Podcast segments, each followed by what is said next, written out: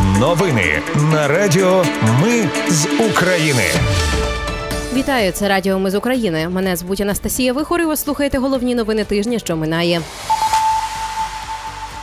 Росіяни двічі масово атакували Україну ракетами і дронами. Почали бити по енергетиці. В окупованому Криму щодня прилітає по стратегічних об'єктах росіян. Володимир Зеленський впродовж тижня зустрічався із закордонними партнерами у Сполучених Штатах Америки та Канаді. Польща і Україна домовились домовитись про експорт зерна. А всіх заступників міністра оборони звільнили. А ще Верховна Рада активно приймала рішення, яких вимагає Євросоюз. Про все це та більше слухайте за мить у підсумках тижня на радіо Ми з України.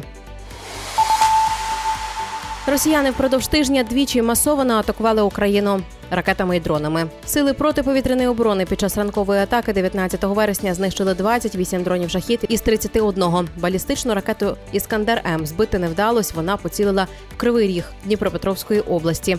Натомість у Львові внаслідок атаки дронами зайнявся промисловий склад із гуманітарною допомогою. З під завалів дістали жінку та чоловіка. А от на сусідньому складі знайшли тіло охоронця. Міський голова Львова Андрій Садовий повідомив, що чоловік загинув у свій перший робочий день. Загалом під час ранкової атаки на Львів росіяни знищили 300 тонн гуманітарної допомоги на складі неурядової організації Карітас Спес.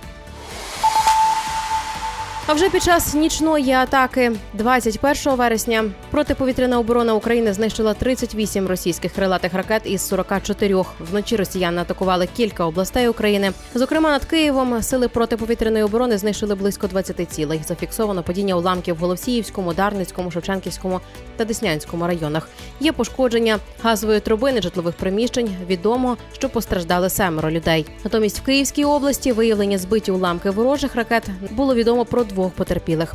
У Харкові у цю ніч було щонайменше шість прильотів. Пошкоджена цивільна інфраструктура, троє людей постраждали. Натомість в Рівному були прильоти ворожих ракет по промисловому об'єкту та по приватному складу. Внаслідок ракетної атаки зникло світло у частині Рівненської області. В Черкасах внаслідок падіння уламків ракет пошкоджений. Готель там отримали поранення 11 людей. На Дніпропетровщині ворог обстріляв Нікополь та Мирівську громаду. Троє людей поранені.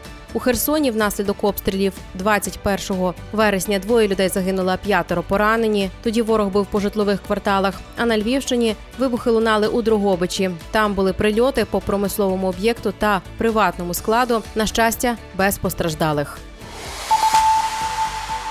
На Київщині після атаки 21 вересня вимикалося близько трьох тисяч споживачів внаслідок пошкодження енергооб'єктів. Протягом години їх підключили, протягом дня відремонтували пошкоджені об'єкти. Повідомив виконавчий директор ДТЕК Сахарук. Також він припустив, що росіяни почали обстрілювати енергетичну сферу України, як це було торік. Тож не виключено, що атаки повторяться. Українські війська пробили лінію оборони окупантів під час звільнення Андріївки та Кліщіївки на Донеччині. Про це заявив командувач сухопутних військ збройних сил України Олександр Сирський. За його словами, на Бахмутському напрямку українські бійці вчент розбили 72-го окрему мотострілецьку бригаду, 31-го та 83-ю окремі десантно-штурмові бригади. Ну і про бавовну в окупованому Криму цього тижня. Вона там була чи не щодня. Російський аеродром Саки після атаки 21 вересня, на жаль, не зазнав критичних пошкоджень, бо на свіжих супутникових знімках від Пленет видимих руйнувань немає. Нагадаю, аеродром безпілотниками ракетою Нептун атакували в ніч проти 21 вересня. На литовищі в цей час було щонайменше 12 літаків, су 24 і су 30 і зенітно-ракетний комплекс Панцер. А от вже 22 вересня по штабу Чорноморського флоту Росії в Севастополі таки завдали ракетного удару, потужного ракетного удару. Росіяни звинувачують в атаці Збройні сили України. Командувач повітряних сил Микола Олещук підтвердив, що удар по штабу Чорноморського флоту Росії в Криму завдала українська авіація. Він оприлюднив відповідне відео і написав: Ми ж обіцяли, що далі буде. На початку тижня Україну сколихнув скандал у самбірському територіальному центру комплектації на Львівщині. Оприлюднили відео, де працівники військомату б'ють чоловіка і погрожують зброєю. А згодом ДБР повідомило, що затримали заступника начальника одного з відділів військомату та водія військовослужбовця. ДБР встановило, що вони з 12 вересня незаконно отримували чоловіка і морили його голодом, аби змусити пройти військову лікарську комісію. Чоловік до того намагався втекти до Польщі, однак прикордонники його затримали і відправили на проходження військово-лікарської комісії. Суд тепер відправив на два місяці під домашній арешт начальника одного з відділів самбірського районного територіального центру комплектації, якого з військовослужбовцем водієм підозрюють у катуванні та побитті двох чоловіків. Ну і про поїздки Володимира Зеленського цього тижня президент виступав у Раді безпеки ООН. Він зазначив, що організація в глухому куті щодо агресії і людства вже не покладає надій на ООН, коли йдеться про захист суверенних кордонів нації, але Україна має рішення. Саме Росія робить ООН недієздатною і займає там місце за словами президента незаконно через заколісні маніпуляції після розпаду радянського союзу. Вето в руках агресора. Ось те, що загнало ООН у глухий кут, заявив Зеленський. Україна має рішення реформування ООН, зокрема застосування права вето, щоб ним не користувались агресори. Також Зеленський зазначив, що потрібна система превентивного запобігання агресії через попередні санкції. Ще Зеленський зазначив, що запропонована Україною формула миру повністю базується на принципах статуту ООН і резолюцій, ухвалених генасамблеєю. І Україна готова спільно з країнами, які беруть участь у формулі миру, опрацювати над реформуванням ООН. У Сполучених Штатах Америки Зеленський вперше особисто зустрівся з президентом Бразилії Лулою да Сільвою. Президенти доручили дипломатам попрацювати над двосторонніми відносинами і відновленням миру. Бразильський представник продовжить роботу в зустрічах щодо формули миру. Україна і США домовились про спільне виробництво зброї. Про це повідомив президент Володимир Зеленський за підсумками зустрічі з президентом США Джозефом Байденом. Україна може виробляти, зокрема, системи протиповітряної оборони. Також Байден заявив, що перші американські танки Абрамс прибудуть до України вже наступного тижня. Ще Сполучені Штати Америки оголосили про новий пакет допомоги Україні на 325 мільйонів доларів. Серед іншого туди увійдуть ракети протиповітряної оборони, додаткові боєприпаси для хаймарсів, системи протиповітряної оборони Авенджер, кулемети. 155-мм артилерійські снаряди та багато іншого. Це вже 47-й пакет військової допомоги, наданий Україні з запасів Пентагону від серпня 2021 року. Ще Сполучені Штати Америки повернули Україні артефакти, викрадені з окупованих територій. Серед них залізні скіфські мечі 6 століття до нашої ери, залізні сокири 17 століття і кирки того ж століття.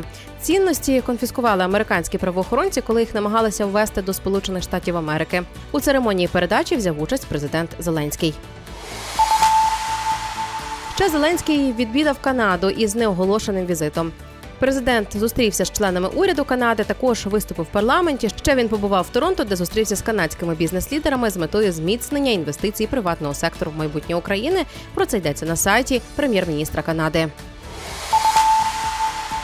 Посла України Василя Зварича цього тижня викликали до МЗС Польщі через заяву Зеленського на засіданні Генасамблеї ООН. Про це пише польське агентство ПАП. Нагадаю, Зеленський сказав, що деякі наші друзі в Європі підривають солідарність з політичним театром, роблячи із зерна трилер. Може здатися, що вони грають власну роль, але насправді вони допомагають підготувати сцену для московського агресора. Посол України вкотре роз'яснив заступнику голови МЗС Польщі неприйнятність польської односторонньої заборони на імпорт українського зерна. Вже після цього стало відомо, що Словаччина та Україна домовились про продаж зерна на основі видачі та контроль ліцензій, бо це дозволить скасувати заборону на імпорт деяких українських товарів до Словаччини. Повідомило Міністерство сільського господарства Словаччини.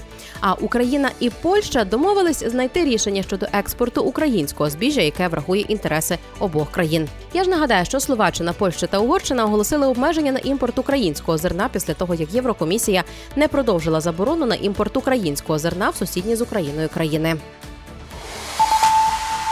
Цього тижня були зміни у міністерстві оборони. Кабінет міністрів звільнив всіх заступників після зміни очільника відомства.